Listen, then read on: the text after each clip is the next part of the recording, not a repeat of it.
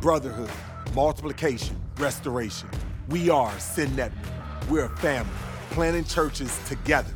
Join us as we hear from leaders of this movement from across North America and discover what it really takes to plant churches everywhere for everyone. I am here with Mark.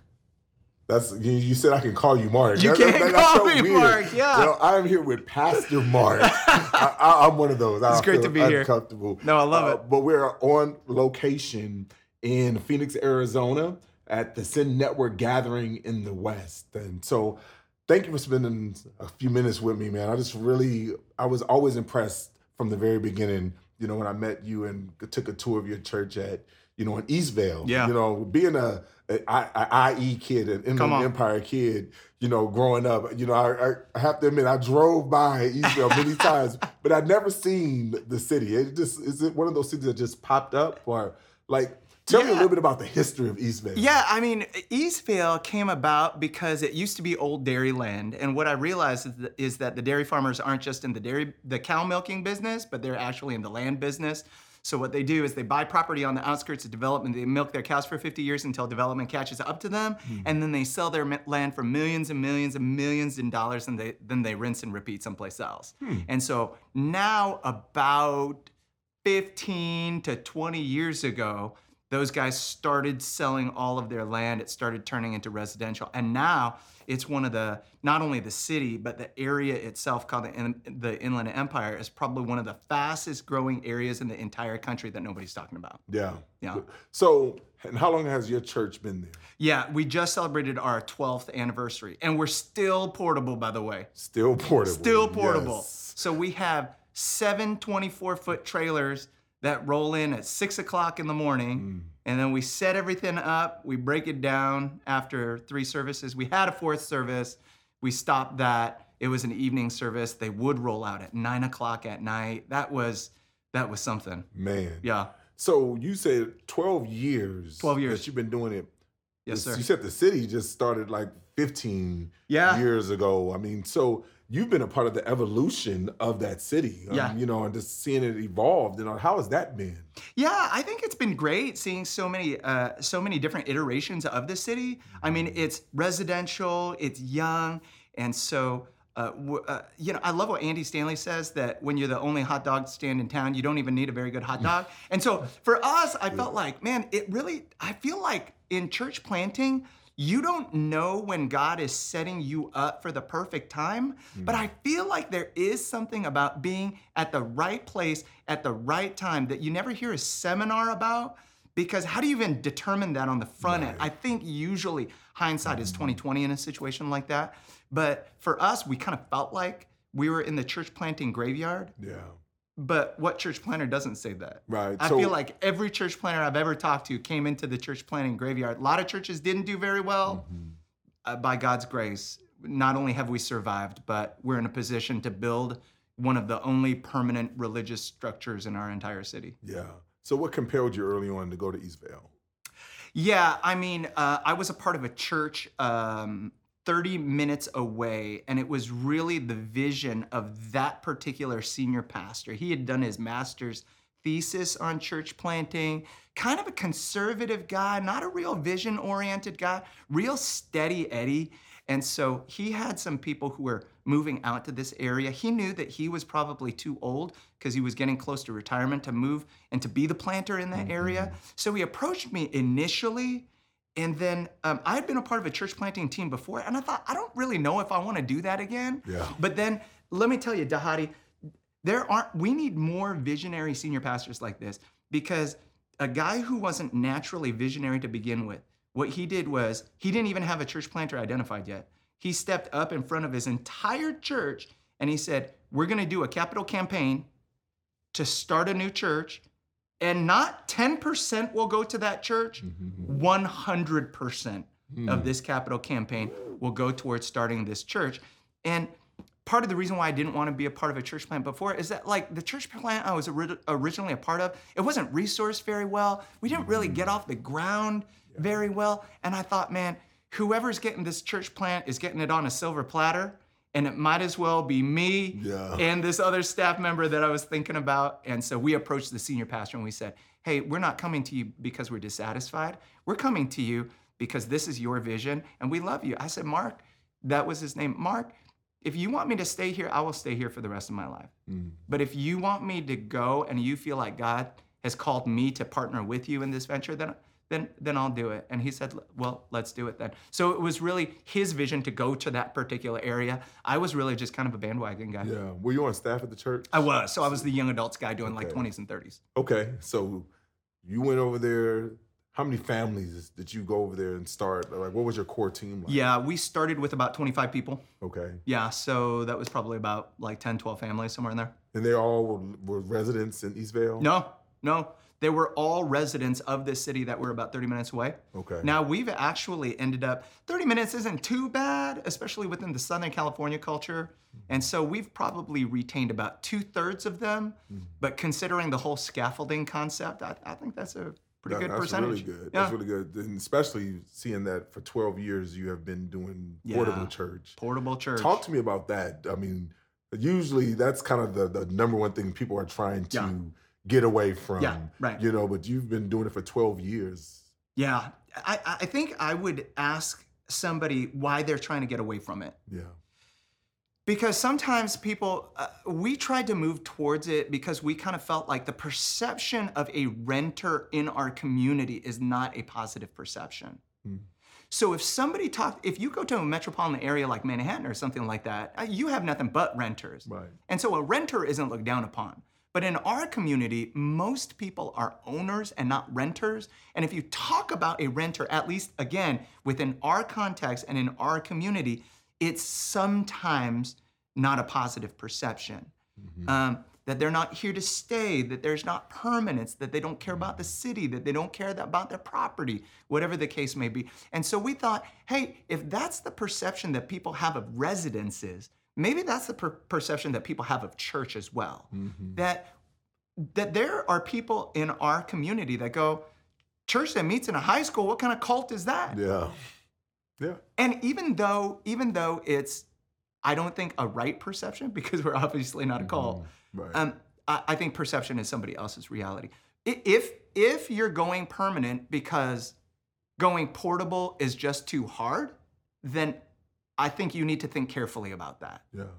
Because I think number one, people, everything rises and falls on leadership. Yep. So if somebody says, "Well, man, I just can't get, I just can't get people to set up and break down forever," how can you get people to look after two-year-olds forever? Right. How can you get people to shake a hand maybe when they don't necessarily feel called to do that? I, I think, I, I think uh, everything follows the caliber of leadership that you have.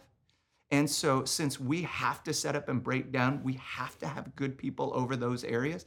And since we've had good people over those areas, taking care of their people, casting vision, talking about the lives that have been changed through it, I think we've been able to see more people um, do that and see the significance of that. And if you can do that, then you can do that in other areas of ministry that also seemingly to the normal eye appear to be insignificant, but we know as pastors aren't. Yep. You know you need those leaders to be able to cast vision over those things going, man, let me tell you when you park a car, you don't just park a car, you change a life. Mm-hmm. And so we really need good leaders over that because if you're going permanent just because it's too hard, let me tell you, that mortgage payment is going to be harder than yep. setting up and breaking down. Yeah. And so you've done that for 12 years, and now Yes, you sir. said that you're about to have the first religious edifice in Yeah. Eastvale. Yeah. Now you're leading your church to a different direction.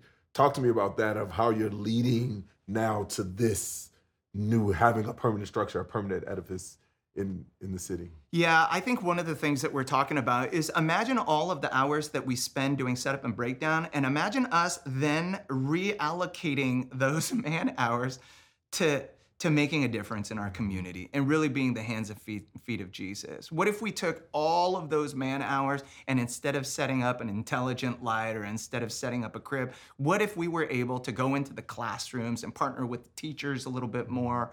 What if we were able to go to the community center and be mm-hmm. more of a benefit to them? And so that's one of the ways that we've cast a vision over that. And so we, we we've just been talking about just in general how can even from an architectural standpoint to a human resource standpoint, how do we just move towards what God has put us here in this community to begin with, which is just to be a blessing and benefit to this community. Yeah. So the the how is changing, but the the why. But the why is- doesn't is- change. It's been staying the same Yeah. throughout the whole time. Yeah. Um, what do you think is going to be for you as a, a leader leading the the difference? Like, what is going to be the biggest shift you're going to have to make?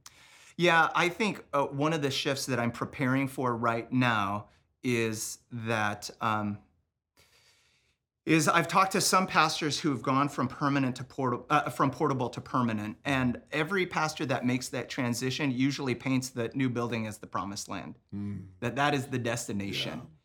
And yet that building is just a tool. Yeah. It's and it's nothing more than that. And in fact, when we paint it as the destination, what oftentimes ends up happening is people see um, how things aren't working and how things aren't as great as they thought it was going to be, and how it doesn't feel like home. There's no spiritual experience that they've had there.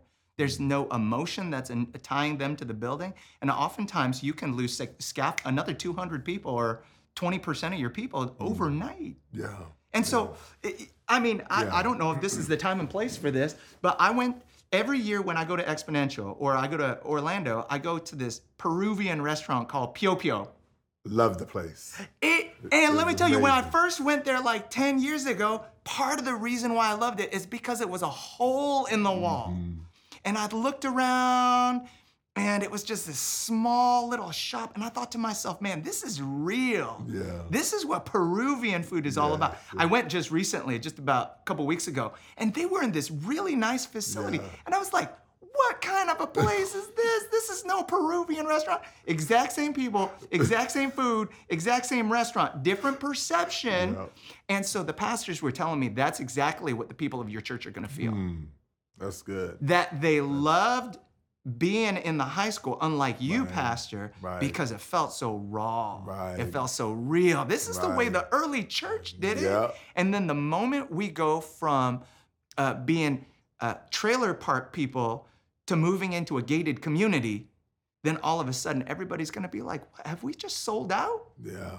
No. This isn't what the church is all about. And so this is where I feel like it's so important for me to begin to prepare my people that guys that the soul of this church is still the same and it's all about saving people who are far from Jesus that this is just a tool on our part and you know and even for a lot of you you're going to be upset the words aren't going to work right in the beginning Mhm. the line the checkout checkout's Yeah. not going to work but Yeah. please just just kind of suspend judgment for three months so that's good. one of the things that we're working on right now I love it. I love it, and I love the your focus and keeping it in the proper perspective. Yeah. That this is a tool, a Yeah. tool that we can use to honor God and to glorify God. on the first day the first sermon here's what i want to do i'm take a cup of coffee i'm just going to pour it right on the carpet just right there. just right there to say hey guys we've broken in the facility now Yeah. this is this is not anything special it's a tool god made it to be a tool it now has its first scratch can we just move on now I love it. yeah I love it. So let's talk about My executive else. pastor know, doesn't love that idea. I mean, I'm, I'm wondering because I love it. I'm just like, can you do that? you know, you just like, so you're serious. You're gonna do it. yeah All right. I'm, Yeah. Like, you got to have someone like Okay. Instagram live. it. Yeah, yeah, Like, okay. We got to see it. okay Like, i'll do it That that is awesome. So 12 years, but you're new to the Send Network family. Yes i am You are new to the Send Network family, and you you talked a little bit about how you planted um 15, 12 years ago. yeah Why Send Network? Why join a family now? Yeah, I never went. I never went looking for Send Network, and Send Network never came looking for me. It was something that was very, very organic. But let me tell you, I, I've got to tell you that it's probably one of the best decisions I've ever made. And let me tell you why. Just because um, in the beginning of planting, I didn't have a tribe, I didn't have a network. I was doing this all by myself. And then a few years into it, I met a mentor of mine who would become a mentor named Steve Stroope over at Lake Pointe in Dallas. And um, he saw something in me and in my leadership that I think I wasn't quite sure I was even seeing in myself. And he really wanted to. Uh, I think the best thing that he did for me was not only to coach me and develop my leadership, which man, I feel like our church went so much further faster uh, just by listening to what it, some of the leadership gold that he was spinning. Hmm. But I feel like one of the greatest things about being connected with him is that he then connected me with a fraternity of other church planters and other brothers that every time I ever felt lonely, every time I ever felt discouraged, mm. every time I ever felt like giving up, I had a whole other family of believers that I could go to. Yes, I had a small group at my mm-hmm. church, but that's totally different Yes, from having a group of other guys who understand exactly what I'm going through. And so here's what I noticed that not only would we be able to encourage each other and push each other in that way, but here's what I noticed every one of those guys, mentor wise, um, church planter wise, what I realized is that there was this pattern that was emerging Yeah. and that all of them were a part of the Send network. Mm. And so all of a sudden, my I was like, "You're part of the what Network. You're part." So my perception just continually raised the more and more that I met um, the planters, the more and more that I've met leadership like you and even JD Greear over with SBC, Mhm. and with other networks, I kind of felt like the higher up I got, sometimes the more disappointed I got. Mm. I felt like with Send Network, the higher I got, the more impressed that I got. And here was the number one reason why I joined. Because if we're gonna make a dent in our culture, in our in, in, in our world, it's all about multiplication, Yeah, right? yeah. It's all about cooperating and collaborating together to be able to do something together that we would never ever be able to do on our own. Mm. And so now I can stand here and say that yes, one of the crowning achievements of Vantage Point is that within the past 12 years, that we've helped plant 12 churches that we never would have been able to plant on our hmm. own, but we were able to do it because we were one cog out of an entire village of people that helped raise that church and that church planter up. So that's the number one reason why I want to be a part of this church. I love it. I love it. And I, and I love like your energy and I love your focus when you when you talked about the, the connection that you had because everyone's looking for mentors, Yeah, right? right. And, and and I think those are great. Yeah. But what you talked about is that that fraternal, Yeah. that brotherhood, that Yeah. the left and right, those brothers that's gonna hold you hold you up, you know, and Yeah. encourage you, give you new ideas, new insight, just just connecting. But the other thing that you said was really something that you know I talk about often is it's like that we can do more together than We apart can. and just that reality the ability to go further and faster you know gives us that ability when we are doing it together and so that's that's exciting that's exciting As pastors, I feel like we always want other people to connect with us, Yeah. you know, within the ministry. Mhm. So I'm going to spend one on one time with you, and that's how you're going to feel real special. Yeah. But I feel like the real power has not been in me meeting with people one on one, but in me, yes, meeting them and giving them time, but having them connect with other people yeah yep outside of just Yes. me. And so I feel like that's what Send Network does so well that they not only connect you with leadership, but they're so good at connecting you with everybody else. And we can do something so much greater if we just work together. yeah so how long have you been apart like officially Like a couple months. couple of months so you was like i'm it. all in I- so you I'm said- already at so the we'll have to bring you back later Yeah. like and just like see okay you've been in for two years now do you yeah. still right. Yeah, so we'll, Right. we'll we'll do that at a later I'll time. still love it. We'll, we'll I still love it. Nah, um, man, we need more brothers like you. We need more churches, more people who Yeah. have the humility, the passion, the desire for just the glory of God, seeing the lost reached. And That's so I right. really, I really appreciate. Let, one more thing, one more question. Yeah. If there's a person out there struggling, ah, Mhm. should I should I join? You know, should I keep doing this thing solo? You know, what what would your encouragement be? What would you say to your 12 year old 12 years ago? What would Yeah. you say to yourself that it would, that may be struggling with whether or not to join the network or just kind of go at it alone? Yeah, I think I think in the 12 years that I've been in ministry, I think the most helpful thing is that God has helped me redefine what success and significance is all about. Mhm. And so I used to think that success and significant with significance was all about when I met a church another church planter that I would tell them an, an attendance number and that mm. my attendance number would somehow be bigger than his. Yeah. That's how I measured success 12 years ago. How I measure success now is based upon my mentor, Steve Stroope, and how he just was able to retire from the lead pastor role after 40 years of ministry. Hmm. So, like, here's what I want. Here's what I value now I value endurance. Hmm. I value getting to the finish line because I think there are a lot of people that can grow their churches, but how many people can actually make it to the finish line? Yeah. And as an endurance athlete, somebody who runs marathons, I'm training from for my first ultra marathon right now, Okay. 50 miles. I was just like, what is ultra? What is yeah, the ultra? ultra is anything above 26.2 Oh miles. So goodness, it could be 32 miles, 50 miles, But you 100 just go miles, straight to 150 miles. 50 miles, okay, Yeah. So yeah. I've realized that one ultra uh, endurance athlete said that the key to endurance is um, is being able to um, talk to yourself more than you listen to yourself. Because we as pastors are a part of a spiritual battle where we have where we struggle with such an internal negative voice. And I think it is that internal negative voice that many times that keeps us from actually crossing that finish line of faithfulness to be able to say, yeah, I was here for 30 years. Yeah. I was here for 40 years. But when you're with a fraternity of other brothers and sisters, it's so much easier for you to talk to yourself because all of a sudden I can text somebody, I can call somebody, and I can say, hey, I'm not doing too good Yeah. right now. And they can be that positive voice to go, hey, you know what? Why don't you just try making it past Sunday? Man, In fact, I got a better idea for you. Just make it to the end of today. yeah, And if you just get a good night's sleep, I bet you you'll have a change of perspective tomorrow. And so I think we as pastors, we're so good at preaching community, but it's so easy for us not to experience true Mm-hmm. community. And, and I think that's where uh, real life change is. So, nuggets, wisdom, yeah, mic drop. That was good. welcome. Appreciate it, man. yeah. Thank Thanks you. for having me. You have been listening to We Are Send Network, a resource of the North American Mission Board.